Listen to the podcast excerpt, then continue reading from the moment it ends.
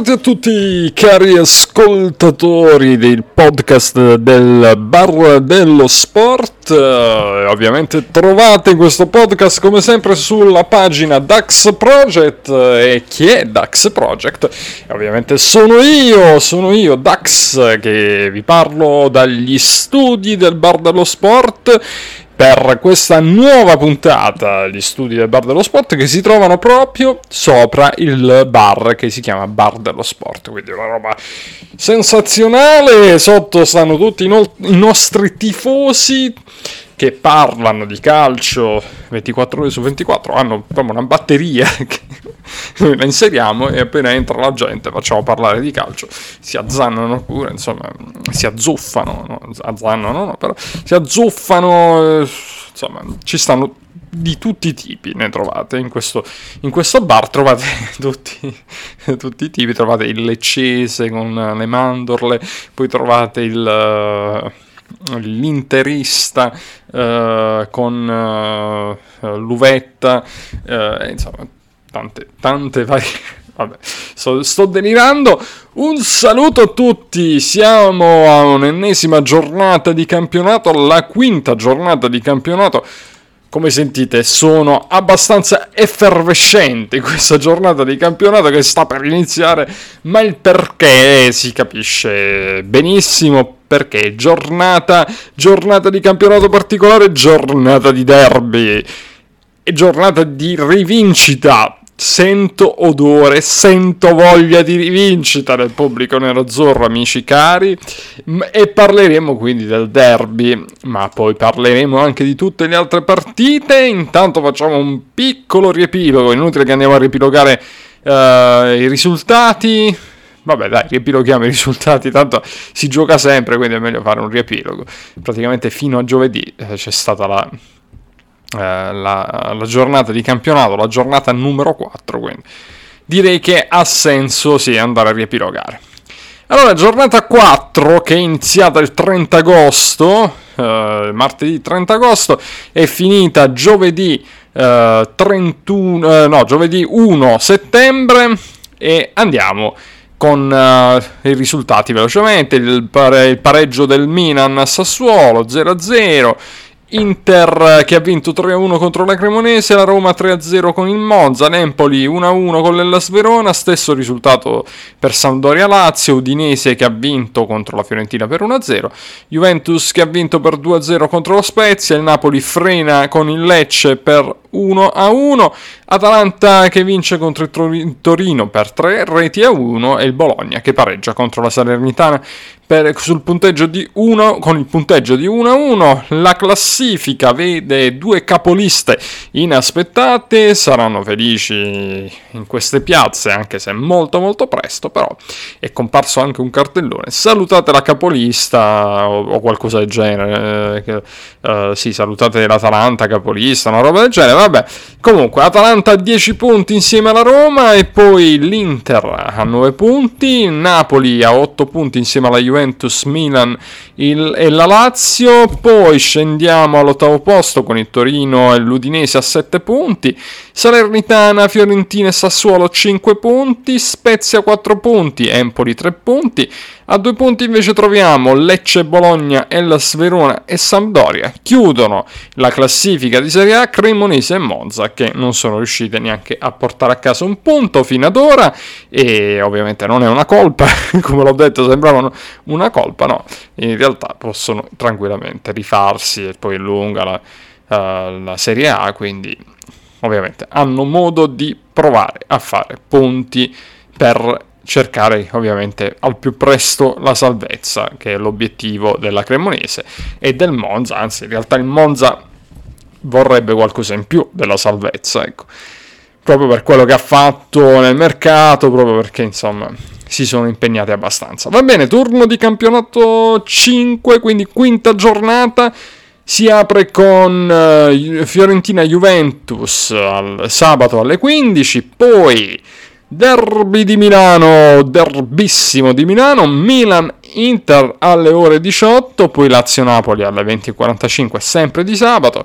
Si va alla domenica al classico slot Sport delle dodici e trenta, domenica quindi alle dodici e trenta Cremonese e Sassuolo.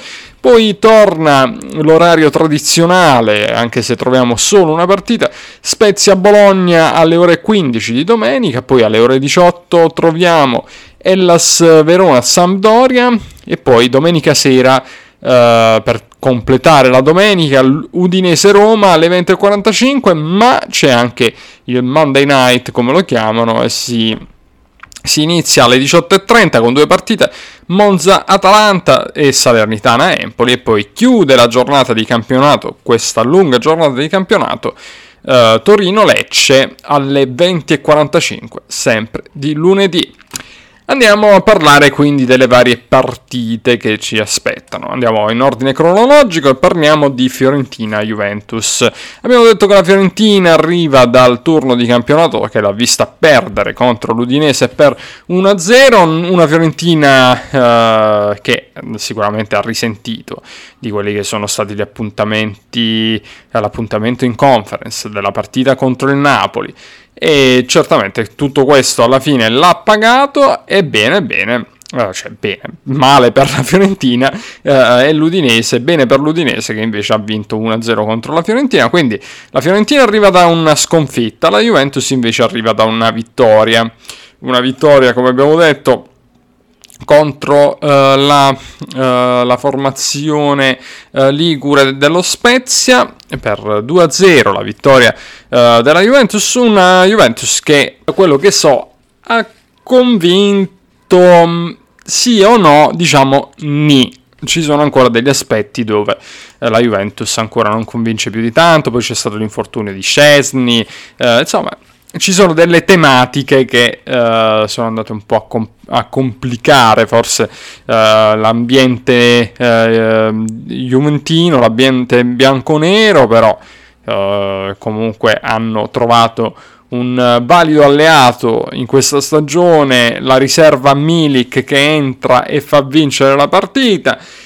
Insomma, comunque gioie e... Uh, qualche dubbio, neanche dolori, gioie e qualche dubbio ogni tanto da parte uh, degli juventini su questa Juve che intanto ha fatto andare via due in un colpo solo all'ultimo, merca- all'ultimo giorno di mercato, Arthur e Zaccaria, due che dovevano essere, dovevano spaccare il mondo, insomma sono andati via, uno però al Liverpool e l'altro al Chelsea, quindi diciamo che boh, là bisognerà capire chi è che ci ha visto male, chi è, chi è che Uh, sta sbagliando in questo caso, perché non sono due piazze ovviamente da niente. Però, cari amici ascoltatori, io non voglio allargarmi troppo su un discorso uh, bianconero, che tra l'altro non è che, voglio dire, come sapete non sono dei colori proprio vicinissimi ai miei, e per questo, per questo, per questo motivo, proprio perché io ogni volta poi devo comunque ricorrere a dei, dei rimedi per non farmi venire l'allergia per certi colori, ho contattato una persona, un collaboratore, un nuovo collaboratore, un nuovo amico del Bar dello Sport, ma che dico anche di più, è uh, un... Uh, un nostro collaboratore uh, che vi stupirà perché lui, uh, lui ne sa una più di Allegri. Non potevo dire più del diavolo, del diavolo perché lui non è milanista, ma come potrete immaginare è uh, gobbo fino al midollo. Ma lui ci parlerà di, di Juventus, ma ci parlerà anche di tanto altro. Stiamo parlando di Fabius, penso che si pronuncia così, ora poi lui mi farà un cazziatone, Fabius, Fabius, Fabius, perché c'è pure la, la S. Vabbè, comunque, questo nostro amico, gli diamo il benvenuto, ci parlerà in maniera, vedrete, molto molto accurata e eh, approfondita e eh, come più... Cazzo, non, non, non lo so, non so che dirvi più, però è uno che, che insomma se ne intende, se ne intende e insomma ce l'ho anche un po' nel, nel torneo segreto di Fantabook tra noi collaboratori, insomma è uno che sta portando scompiglio anche nel, nel campionato fan, de, di Fantacalcio. e quindi vabbè, comunque sia, porterà scompiglio anche qui nel, nella nostra puntata podcast sbarra radiofonica di, del Bar dello Sport, perché eh, come vi dicevo aggiungiamo qualità e purtroppo gobbo, però aggiungiamo qualità perché ci spiegherà sia il mondo Juve e poi ci spiegherà anche, anche altre cose del mondo del calcio molto interessanti, ci racconterà delle cose veramente interessanti. Un benvenuto a Fabius che ci parla della Juventus, del momento che attraversa la Juventus, e poi ci parlerà ovviamente della sfida Fiorentina-Juventus, una sfida molto molto sentita sempre per il mondo eh, gobbo. Vediamo cosa ci racconta il nuovo arrivato e gli diamo un grande benvenuto. Vai Fabius! Finalmente mi presento, finalmente mi presento, come dice il mio libro che sto cercando di promuovere. Comunque qua sono per parlare della Juventus e appunto disquisire della squadra di Massimiliano Allegri. Fin qui pragmatismo ottimale, consono alla filosofia storica della Juve, vincere è l'unica cosa che conta, cosa che in tanti interisti e non contestano come da sempre bianconeri di Torino. Allora, l'ultima gara con la Spezia è stata molto indicativa per quanto riguarda un giovane che sta spopolando. Io personalmente l'ho preso a fantacalcio da subito, perché quando prendo questi giocatori da subito a fantacalcio posso poi menarmela e tirarmela eh, per tutta la stagione. E Fabio Miretti indubbiamente l'uomo del momento, ha servito anche un assist a Milik per il due a zero. Miretti eh, è uno che in molti hanno indicato come piedi da trequartista. Perché Miretti non fa il trequartista? Per due motivi: perché per tutto il resto degli uomini di Allegri i moduli indicati, indicanti scusate, sono il tre cinque due e il quattro tre tre, e mettere Miretti dietro due punte con tre mezzali snaturerebbe un po' quelle che sono le caratteristiche basilari di Kostic, che nasce come esterno sinistro in un tre cinque due, o Di Maria, che è un'ala pura in un attacco a tre. Comunque Miretti mezzala va benissimo. Perché mezzala va benissimo? Perché oltre ad avere questi piedi così interessanti, questa capacità di inserimento, e piano piano sta prendendo le misure pure per quanto riguarda la fase di tiro in porta, deve solo acquisire personalità. Il ragazzo ha solo, ricordiamo, diciannove anni. Miretti ha quella capacità di correre all'indietro nel breve e bruciare sullo scatto per andare letteralmente a sradicare il pallone dai piedi degli opponenti. È di là che poi nascono gli spazi, come per esempio ricordo il gol del due a zero di Milik, per cui dopo una progressione molto importante ha saputo sfornare un assist sul longolinea orizzontale, per consentire al polacco ex Napoli di trasformare. Contro lo Spezia, ricordo, mancava anche un elemento come Caldara, che si doveva riprendere dopo l'erroraccio della gara prima che lo Spezia ha giocato in casa, e anche la Juve stessa non è esente da infortuni. Infatti ricordo che ha giocato Ken mm, sulla sinistra e Quadrado come ala dell'attacco a tre. Però Eh, ricordiamo che i titolari sono Kostic e Di Maria, poi De Sciglio e Danilo stanno facendo buone prestazioni da qualche tempo, quindi è anche giusto così. La Juve stessa però potrebbe ripresentare un tre cinque due, come anche si avvede per la gara contro la Fiorentina, affinché non venga usato un modulo a specchio e si possa così fare affidamento sull'ottimo Gatti, uno dei difensori più cattivi, degno erede di Chiellini a mio parere, però deve ancora crescere e mangiarne di pane tosto, e proporre così una difesa a tre Bremer, abituata alla difesa a tre anche a Torino l'anno scorso con Juric, Bonucci che si deve riprendere appena dall'infortunio, e Gatti stesso, così che in Champions, che ne sappiamo più in là, affrontare un bestione come Haaland, che sta spopolando anche con Guardiola, secondo cui alcuni ele- elementi dell'opinionismo del calcio italiano hanno detto con Guardiola avrà vita breve. Sappiamo tutti che Haaland ha realizzato nove reti in cinque gare. e quindi Bonucci, Bremer, Gatti potrebbe fermare qualsiasi opponente avversario. Quindi una difesa a tre da provare e riprovare affinché anche quel mezzo fantasista di Kostic riesca a dare del suo meglio come tornante della linea cinque. Bisogna anche notare che è un problema della Juve, che poi ha piazzato i colpi in esubero come Zacc- Zaccaria, Arthur, finiti in Premier League. Non hanno un portiere secondo me all'altezza da Juve. Perrin e Szczesny ottimi interpreti per carità, però servirebbe qualcosa di superiore dal mio più miro punto di vista per riuscire a, ad affrontare un'intera stagione. Per carità, poi magari Perrin e Szczesny mi stupiscono, però è così. Io sono qui per parlare della Juve, però col tempo, ricordo, parlerò anche di note tecniche e tattiche di altre squadre interessanti che stanno uscendo come realtà emergenti in Serie A, e appena ci sarà la pausa delle nazionali, se me lo consentirà il capo, il boss del podcast, Dax, parlerò anche delle nazionali eh, di club di Champions League. Andrò avanti anche parlando, come faceva un tempo l'ottimo Marco Zunino, firma prestigiosa del Guerrieri Sportivo, parlando dei giocatori in sé del momento. Per ora apro con questa disamina sulla Juventus, che secondo me a Firenze avrà vita, non dico facile, però alla fine porterà tre punti a casa. Stay tuned on the Fabio's Way.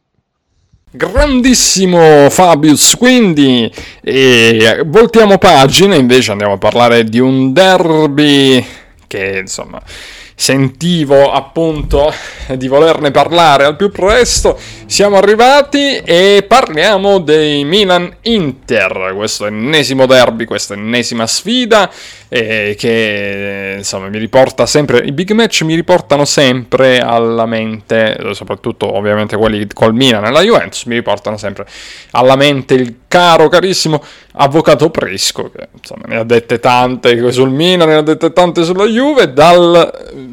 Dal grande, dalla grande uh, frase "se stringo la mano a uno juventino mi conto le dita, se invece la stringo a un milanista me la vado a lavare, me le vado a lavare". Però ovviamente questo è una burla, è una burla ragazzi, non prendete sul serio, il caro avvocato Prisco era un burlone e quindi era veramente un... mitico tifoso, nonché vicepresidente anche, quindi fantastico, veramente ci manca tanto. E eh, andiamo a parlare di questo derby, questo grande derby che eh, chiaramente grida vendetta nel, nella testa e nei cuori neroazzurri, che eh, ovviamente l'anno scorso, sia per questioni di scontri diretti appunto eh, non è andata proprio come si voleva eh, e soprattutto per quanto riguarda eh, il, il la finale di stagione, no? Eh, comunque non è Eh, non è sicuramente andato nella maniera che ci aspettavamo tutti, cioè che volevamo eh, ehm, che volevamo eh, finisse il campionato, perché chiaramente, come sapete, il, lo scudetto poi è stato tolto dalle maglie nerazzurre ed è stato eh, preso dalla squadra eh, dall'altra squadra di Milano, ovvero il Milan, e quindi c'è eh, ovviamente inevitabilmente una sorta di eh, rivincita che vogliamo noi eh, neroazzurri, e invece dall'altra parte l'altra Milano, la Milano rossonera, vuole ovviamente mantenere eh, la supremazia eh, e vuole mantenere questo scudetto. E questo, questa partita che arriva alla quinta giornata, questo derby, può sembrare un... un po' presto, insomma è, cioè, effettivamente è presto, eh, però eh, certamente dà anche degli indizi, eh, perché può dare un, un certo, eh, una certa eh, mentalità, una certa eh, forza a eh, una squadra, eh, e quindi può dargli una, mh, una spinta in più, e dall'altra parte può deprimere l'ambiente.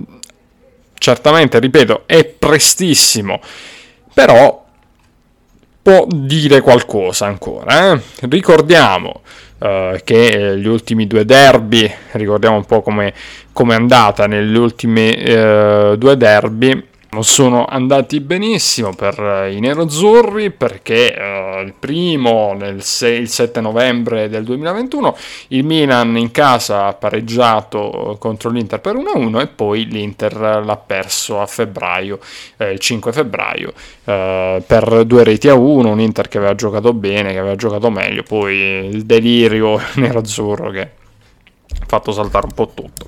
E niente, quindi... per tanti motivi nell'ambiente nerazzurro c'è voglia di rivalsa e dall'altra parte, come abbiamo detto, voglia di conferma da parte eh, del Milan, un Milan eh, che ha iniziato a intermittenza questo campionato, perché in alcuni momenti ha fatto vedere cose importanti, cose belle, e dall'altra parte è stata, in altre circostanze è stata un po' svogliata, un po' confusionaria, ehm, quindi... è un, un Milan che ancora una volta, anche in questo campionato, può sembrare una mina vagante, perché ancora si deve svelare del tutto. Ha dei giovani molto interessanti, ha una rosa eh, che comunque ha vinto, e quindi ci sono eh, giocatori che hanno vinto, che ora hanno una certa esperienza anche in termini di vittorie, e quindi insomma è un Milan che bisogna vedere eh, ancora se riuscirà a riconfermarsi, e questo derby, come abbiamo detto, può essere un, uh, uno step importante. Dall'altra parte c'è un Inter invece che sulla carta tutti la danno, un po' come l'anno scorso tra l'altro, purtroppo la danno uh, favorita, però comunque bisogna capire un attimo questa Inter, uh, anche in questo caso quale uh, quale aspetto ha, qual è l'aspetto vero, qual è la vera faccia di questa Inter. Dico questo perché nonostante la vittoria, eh, l'ultima vittoria contro la Cremonese, l'Inter comunque continua a prendere qualche golletto, eh, ricordiamo che con la Lazio ne ha presi tre, eh, con la Cremonese comunque ne ha preso uno, a Lecce ne ha preso un altro, insomma la difesa sembra comunque non attentissima, la fase difensiva non sembra eh, grandiosa. Poi ogni tanto Inzaghi fa, eh, si inventa cose per complicarsi la vita, e per questo insomma ancora bisogna capire se questa squadra è, come dicono tutti, la migliore eh, d'Italia, oppure se c'è tanta roba, ma c'è tanta roba dentro, ma qualcosa invece nei meccanismi, nella squadra e tutto, un po' qualcosa si è rotto. Io non credo, perché mi sembra un gruppo unito, però ho questo dubbio, ecco, perché comunque sia mh, non, è, non è girato tutto, non è andato tutto alla perfezione in queste quattro giornate, questo ce lo dobbiamo dire. E ci sono partite molto difficili, perché eh, da una parte è logico che non sia al top della forma, sarebbe, sarebbe assurdo essere già al top della forma eh, alla quinta giornata, però certamente eh, bisogna trovarla la forma, perché ora c'è il derby, dopo avrai eh, mercoledì avrai il Bayern Monaco, che signori non è una passeggiata, ma non è che ve lo devo dire io, quindi... non lo so, eh, certamente, come vi dicevo, quindi sembra veramente presto per questo derby, ma in realtà ci dirà qual è la squadra che eh, probabilmente è più matura per, per camminare verso una possibile vittoria. Sarà già un indizio, poi cambieranno tante cose nella, eh, nel campionato, e quindi... insomma sarà eh, molto interessante vedere questo derby. Ovviamente per me, spero che i nerazzurri la possano, la possano spuntare. Ci sono tanti duelli interessanti, da eh, Maignan e Andanovic da una parte, Maignan che ha dimostrato cose molto importanti eh, tra lo scorso anno e quest'anno, sta facendo veramente tante parate, ha parato pure il rigore eh, contro il Sassuolo e, e di fatto ha eh, salvato il risultato, perché poi alla fine è finita zero a zero, quindi eh, comunque ha salvato il risultato e poteva finire con una sconfitta quella partita. Ma poi ci sono tanti giocatori, eh, dal più citato De Ketelar eh, che dicono sia il nuovo Kakà, ma ovviamente anche Rafa Leao, che ora è un po' eh, sottotono, però quando invece eh, si comporta insomma come si deve comportare, quando fa vedere quello che sa fare, è sicuramente una mina vagante. Quindi veramente è, è importante vedere da una parte, come ho già detto, il Milan per Uh, la conferma di quello che abbiamo visto l'anno scorso, e uh, dall'altra parte invece l'Inter, per vedere se ha compreso gli errori dell'anno scorso, se riesce a vincere quindi big match un po' più facilmente, o comunque se uh, o facilmente o, o diciamo a fatica, comunque se se li porta a casa e se riesce a uh, superare quelle, quegli errori, quelle uh, cose diciamo non troppo gestite, poco bene uh, gestite in maniera discutibile da Inzaghi. Se tutte queste cose qui che non hanno portato l'Inter alla vittoria lo scorso anno, bisogna vedere se quest'anno sono state uh, capite dal tecnico, sono state capite dalla squadra, sono state capite in generale dal club, e quindi se c'è quella compattezza, quella unione di intenti, quella uh, forza tale da poter prendersi la rivincita non solo nei derby, che è una cosa molto importante, ma anche nel campionato. Quindi tutto questo ovviamente da parte mia si traduce in un forza Inter, andiamoci a prendere il derby. Ovviamente dall'altra parte il Milan, i milanisti eh, faranno altrettanto. Va bene, allora vorrei andare a sentire anche la voce di qualche amico nero-azzurro eh, che eh, dalle, dalle strade di Milano ci dirà il suo parere. Ovviamente il mio invito è sempre aperto, qualora ci fosse qualche milanista che vuole intervenire, io ho carenza di milanisti, eh, contattatemi pure, non esitate, perché eh, vi metto in onda tranquillamente. Va bene? Ok, andiamo a sentire il nostro amico nero-azzurro cosa ci racconta su questo derby che è sentito, molto sentito, ma ovviamente da tutte e due le parti, però da noi c'è questa, questa voglia di, di rivalsa sicuramente, c'è un... un fattore in più sicuramente. Allora, prima, no, prima di andare a, a, ad ascoltare l'audio, andiamo con le probabili formazioni. Ore diciotto sabato, derby di Milano, Stefano Pioli l'allenatore del Milan, quattro due tre uno per il Milan, Maignan in porta, Calabria, Tomori, Calulu ed Hernandez in difesa, nella difesa quattro, Benacer e Tonali sulla mediana, De Ketelar eh, al centro, eh, a centrocampo, eh, da fare da trequartista dietro Uh, uh, dietro Giroud, e ovviamente sulle ali ci saranno Junior Messias e Rafa Leao, mentre tre cinque due per uh, l'Inter di Simone Inzaghi, Andanovic in porta, Skriniar Devrai Bastoni, Brozovic in mediana, Barella e Çalhanoğlu a centrocampo, Dumfries e Darmian sulle fasce, Lautaro Martinez e Dzeko uh, in attacco. Ovviamente non è possibile rivedere la Lula perché c'è appunto Lukaku indisponibile, e questa è un'altra, purtroppo una tegola per i neroazzurri, e questo è un altro tema. Bisognerà vedere l'Inter senza Lukaku eh, e con Dzeko in attacco, se riuscirà a trovare, a trovare appunto quello scatto vincente per portarsi a casa il derby. Vedremo, vedremo. E allora eh, andiamo ora eh, ad ascoltare il nostro amico nero-azzurro, poi si volta pagina, si parla del Napoli, perché c'è il nostro eh, caro D J Novis che ci parlerà di, eh, di Napoli, di Lazio-Napoli. Andiamo a sentire per il derby di Milano il nostro amico Vincenzo.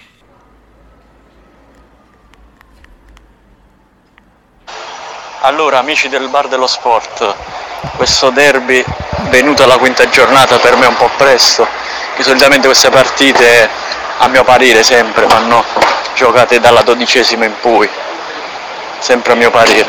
Da tifoso sono contento dell'arrivo di Acerbi, del mercato, lasciamo stare tutte le vicende del campionato passato, dimentichiamo, resettiamo, speriamo che il calciatore faccia il suo, il difensore in questo caso faccia la sua parte,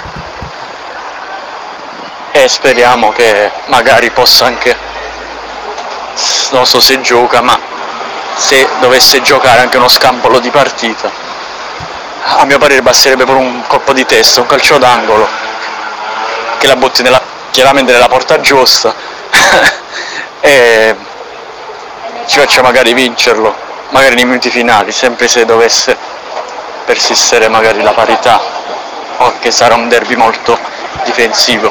Da tifoso mi aspetto chiaramente questo, che tutta la squadra sia compatta, chiaramente, come ognuno di noi si potrebbe augurare. Poi sicuramente ci saranno i vari imprevisti, quello sicuramente, anche perché un derby può succedere qualsiasi cosa, come ho detto io oggi a mio padre, vabbè, questo è un altro discorso.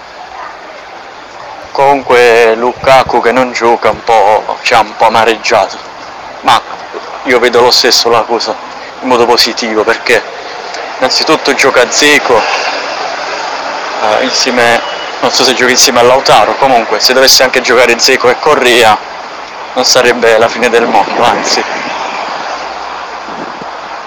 secondo me la, come si dice, l'attacco sarebbe molto sciolto, diciamo. Invece con Lukaku, in alcune partite quando gioca Lukaku il gioco mi sembra un po' fermo, soprattutto quando la difesa avversaria tiene molto la marcatura su di lui e quindi c'è poco da fare come gioco, no? Se tu giochi con Lukaku devi purtroppo devi cercare di smarcarlo, non è tanto facile con squadre ben preparate che si difendono bene. Va bene, questo insomma è il pensiero di Vincenzo. Poi per brevità ovviamente non abbiamo fatto sentire altro, gli altri audio comunque, perché era già abbastanza lungo così. Eh, in ogni caso eh, la sintesi era anche quella che comunque eh, ci poteva stare benissimo in questa partita. Anche Correa, devo dire che Vincenzo è uno dei pochi, tra l'altro eh, interisti, che comunque vede di buon occhio Acerbi. eh, A me, diciamo che tutte le volte che ci penso a quello che viene incolpato ad Acerbi mi sembra una cosa eh, stupida, però poi rivedendo la risata e tutto quello che è successo, insomma, un po' cioè, ti dà fastidio chiaramente da tifoso nero-azzurro, soprattutto sapendo il suo passato rosso-nero. Però, avendo fatto una scelta del genere, essendo uh, venuto da noi, dalla parte nero-azzurra di Milano, credo proprio ci venga con la massima della professionalità, e quindi io auguro a tutti i milanisti zero a uno per l'Inter, gol di Acerbi, come appunto ha detto uh, Vincenzo, anche perché insomma io avevo anche una teoria. Acerbi si può allenare in tutto questo, cioè in tutto questo tempo, vabbè, in questi, queste ore si può allenare solo a fare una cosa: colpi di testa, colpi di testa, colpi di testa, colpi di testa. Se la partita è bloccata all'ultimo minuto, calcio d'angolo, lo mette dentro eh, e magari in area di rigore Acerbi di testa e ci fa vincere il derby, perché no? Va benissimo così. Però a parte eh, le fantasie, eh, comunque sia, tra le altre cose, poi per chiudere, eh, prima di chiudere insomma la questione derby, certamente saranno importanti, eh, secondo me, da una parte Barella, che ha dimostrato nell'ultima partita ancora una volta la sua importanza, e nell'ultima partita è stato veramente fondamentale e ha fatto appunto il bello e il cattivo tempo. Dall'altra parte anche a centrocampo sarà importante anche il ruolo, per esempio, di Tonali, che ha un ruolo fondamentale, ma Leao per esempio, che sono, a mio parere, eh, le luci del Milan, quindi su questi giocatori si gioca un po' il, la partita. Ovviamente per l'Inter Barella e Brozovic, e dall'altra parte Leao e Tonali, per citarne due eh, da una parte e due dall'altra, che se non, non sono in partita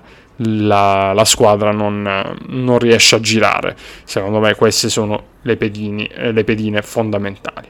Bene, chiudiamo quindi qui il discorso derby e andiamo a parlare di Lazio-Napoli, partita molto difficile per il Napoli, anche perché ritrovano eh, l'ex amato odiato eh, Sarri, e vediamo cosa ci dice il nostro carissimo D J Novis e eh, andiamo a sentire quindi la sua eh, personale eh, idea su questa partita, sul momento del Napoli, insomma ci racconta tutto.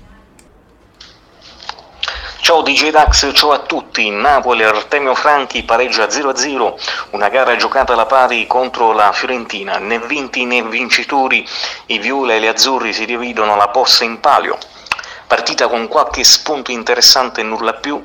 Per la viola da segnalare due conclusioni, una di Bonaventura, di Bonaventura e una di Jovic, il gol annullato al Napoli per posizione fuorigioco di Osimhen sul finire della frazione. Nella ripresa sono gli azzurri che vanno più vicini al gol, prima con Raccamani e poi con Lozano, ma in entrambi i casi il colpo di testa termina fuori dallo specchio della porta di Gollini. Gollini è bravo nel finale su Raspadori, evitando la sconfitta in casa con una respinta laterale. Nella fase finale la stanchezza ha portato un po' di nervosismo, ma l'arbitro Marinelli è stato bravo a evitare che la situazione degenerasse. Napoli-Lecce, secondo pareggio consecutivo per gli azzurri, termina uno a uno la partita casalinga al Maradona. Napoli non brilla e Lecce ne approfitta. Una prestazione poco brillante dal punto di vista tecnico che fisico. Dopo Firenze ci, as- ci si aspettava una prova diversa degli azzurri. Dopo qualche spunto da entrambe le squadre, Dombele entra in ritardo su Di Francesco e l'arbitro indica il dischetto. Colombo, l'attaccante del Lecce, scuola Milan, batte due volte il rigore, il primo rigore va in rete ma l'arbitro non aveva fischiato, il secondo rigore parato da Meret con il pallone deviato in angolo con l'aiuto del difensore Kim. Poco dopo Colombo firma un super gol con una stoccata improvvisa di sinistro dai venti metri, complice la difesa azzurra addormentata in quella circostanza della partita. Il Napoli aveva sbloccato il match con Elmas al ventisettesimo minuto, alla sua centesima presenza in Serie A ha battuto Falcone da pochi passi su assist di Politano. Spalletti cambia la squadra nella ripresa cercando di riproporre una squadra più rodata, ma Osimhen, Politano e Di Lorenzo hanno mancato il bersaglio. Il Lecce ha retto fino al novantasettesimo minuto e con merito ha conquistato il secondo punto della stagione. Spalletti ha inserito anche Simeone, ma non è bastato per scardinare la difesa salentina. Ottima gara per Baschirotto e Tuia, che non hanno sbagliato nell'arco dei novanta minuti e hanno difeso alla grande la loro porta. Quinta giornata Lazio-Napoli, altra trasferta impegnativa per il Napoli. La Lazio proviene da due vittorie e due pareggi. Uh, Lazio-Bologna due a uno e poi Lazio-Inter tre a uno, poi pareggi fuori casa, Torino-Lazio zero a zero e Sampdoria-Lazio uno a uno. Statistiche Lazio-Napoli, ultima vittoria in trasferta per gli azzurri è datata ventisette febbraio duemilaventidue, vinta dal Napoli per due a uno, ultimo pareggio è datata nove febbraio duemilatredici, terminata uno a uno, ultima sconfitta per il Napoli in trasferta datata venti dicembre duemilaventi, finita due a zero. Le probabili formazioni: Lazio, Provedella in porta, in difesa Lazzari, Patrick, Romagnoli e Marusic, in centrocampo Milinkovic, Savic, Cataldi, Luis Alberto, in attacco Anderson, Immobile e Zaccagni, quattro tre per mister Sarri. Napoli, Meretti in porta, in difesa Di Lorenzo, Arcmani, Kim, Mario Rui, a centrocampo Anguissalo, Bottega e Zielinski, in attacco Lozano, Osimhen e Kvaratskhelia, quattro tre tre per mister Spalletti. Arbitra il signor Sozza di Milano, al V A R Fabbri e Ranghetti, fischio d'inizio alle ore venti e quarantacinque sabato tre settembre allo Stadio Olimpico di Roma. Perfetto di jay Novis, benissimo così, andiamo velocemente a concludere eh, la parte dedicata alla presentazione di questa quinta giornata, dicendo qualcosina anche sulle altre partite, ovvero Cremonese e Sassuolo, eh, partita dove la Cremonese cercherà eh, finalmente i tre punti, ma non sarà facile perché chiaramente sappiamo che il Sassuolo ha eh, tanta qualità e non è mai facile giocarci contro, eh, ha alcuni indisponibili, tra cui eh, Berardi, molto importante eh, come pedina per il Sassuolo, Berardi che eh, è infortunato, De Frel, Muldur e Traoré eh, fuori, eh, non sono disponibili, mentre poi c'è l'altra partita, Spezia-Bologna, partita interessante, eh, da una parte lo Spezia di Luca Gotti, dall'altra parte il Bologna eh, di Mihajlovic, due formazioni interessanti, eh, lo Spezia ha comunque delle delle pedine eh, di qualità, con l'innesto uh, di Ampadu uh, che è arrivato uh, praticamente nell'ultimo uh, giorno di mercato, e quindi andrà a rinforzare la rosa di uh, Gotti. E poi c'è anche uh, c'è anche il, il Bologna, ovviamente con, uh, con la sua uh, qualità nella rosa, uh, soprattutto in attacco c'è Arnautovic, un bomber uh, che sa risolvere le partite, quindi comunque sarà una partita interessante. Hellas Verona-Sampdoria, uh, da una parte l'Hellas Verona che eh, cerca sempre di far vedere cose interessanti eh, nelle varie stagioni di campionato, dall'altra parte eh, una Sampdoria in difficoltà, una Sampdoria che in cerca di identità per capire se questa stagione sarà una stagione eh, con, eh, così, con l'acqua alla gola per cercare di salvarsi eh, alle ultime giornate, oppure se sarà una Una, una, una, un campionato comunque tranquillo, ecco. Eh, bisognerà vedere un po', perché eh, comunque viene da alcune eh, giornate, per esempio la terza giornata ha perso malamente quattro a zero contro la Salernitana, nell'ultima partita si è ripresa contro la Lazio eh, portando a casa un buon punteggio, un buon uno a uno, un buon pareggio, quindi insomma bisognerà capire un po' questa, questa Sampdoria. Eh, che cosa vuole, vuole fare da grande, ecco. E diciamo che ci sono eh, secondo me comunque delle, delle criticità sicuramente eh, nella rosa che mh, a mio parere eh, mi fa pensare che comunque la Sampdoria possa essere una di quelle squadre che eh, lotterà appunto per, per non retrocedere, anche perché eh, in quattro partite comunque ha fatto solo due punti, però il campionato ovviamente è veramente lungo ancora. Poi Udinese-Roma, ovviamente altra partita importante, in questo caso perché eh, si scontra la, la squadra di José Mourinho con un Udinese comunque che ha molta qualità in tanti elementi eh, della sua rosa, e la squadra di Sottil sta andando molto bene, uh, sta facendo vedere cose interessanti a mio parere, ha fatto sette punti. Uh, la Roma ovviamente dall'altra parte uh, sta procedendo nella maniera che tutti uh, ci aspettavamo, anche in maniera molto pragmatica, sta riuscendo a trovare uh, risultati e uh, vittorie comunque con anche pochi gol di scarto e prendendo pochi gol, tant'è vero che se non sbaglio è la migliore difesa insieme alla Juventus, dovrebbe essere, hanno subito uh, meno gol, uh, sì, sia la Juventus che la Roma che hanno subito solo un gol. Uh, in questo caso ci sono anche gli infortuni da tener conto per questa Roma di José Mourinho, che comunque ha uh, qualità e giocatori di esperienza.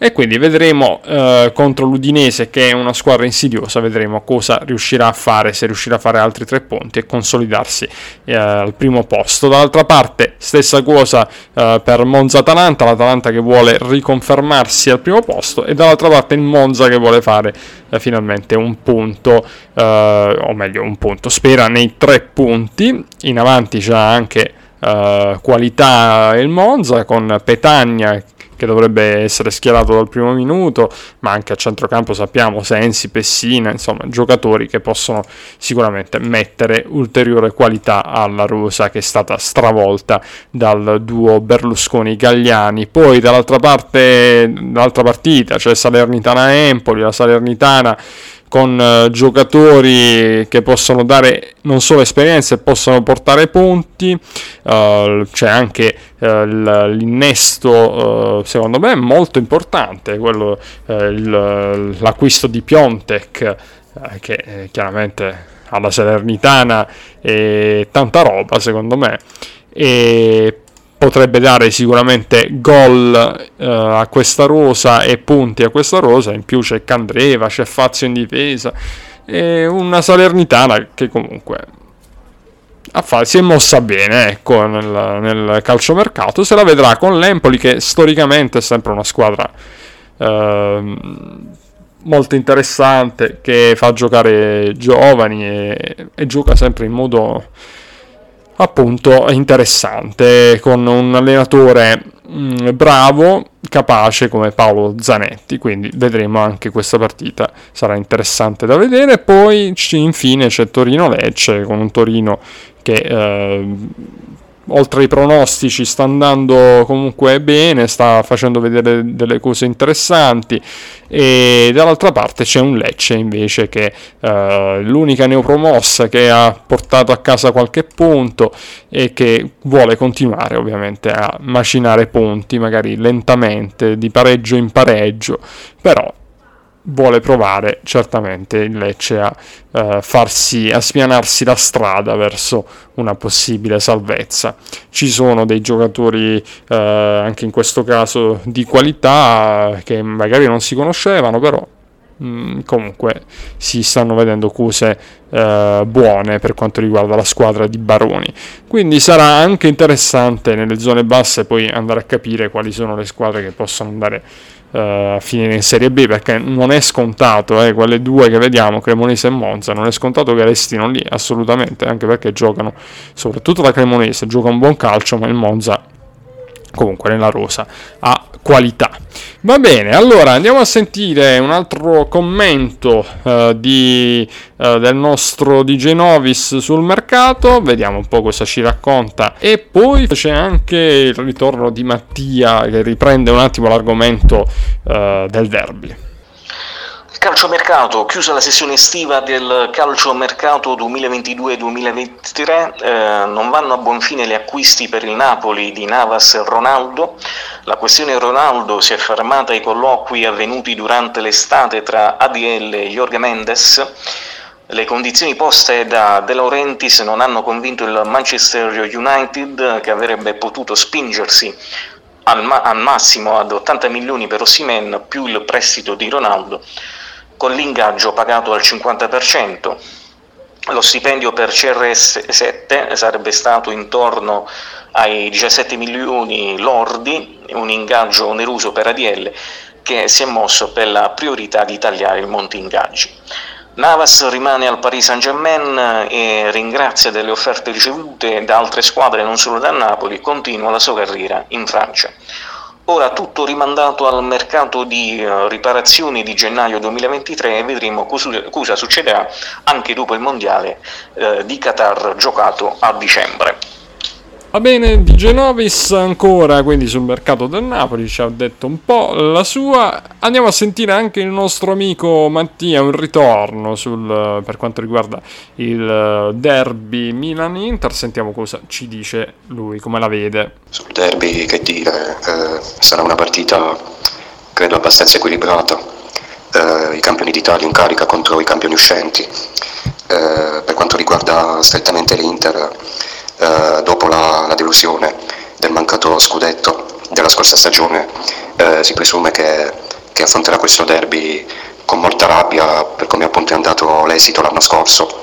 Infatti Giananoglu ha dichiarato dopo la partita con la Cremonese che hanno il fuoco dentro per questa partita, da tifoso mi auguro che sia così e che affronteranno il derby nella maniera giusta e che stavolta l'esito sia diverso rispetto allo scorso campionato, specialmente eh, come, come finì la gara di ritorno.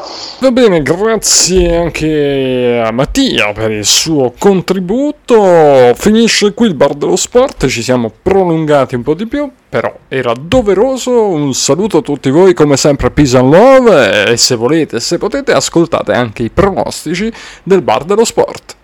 Ciao!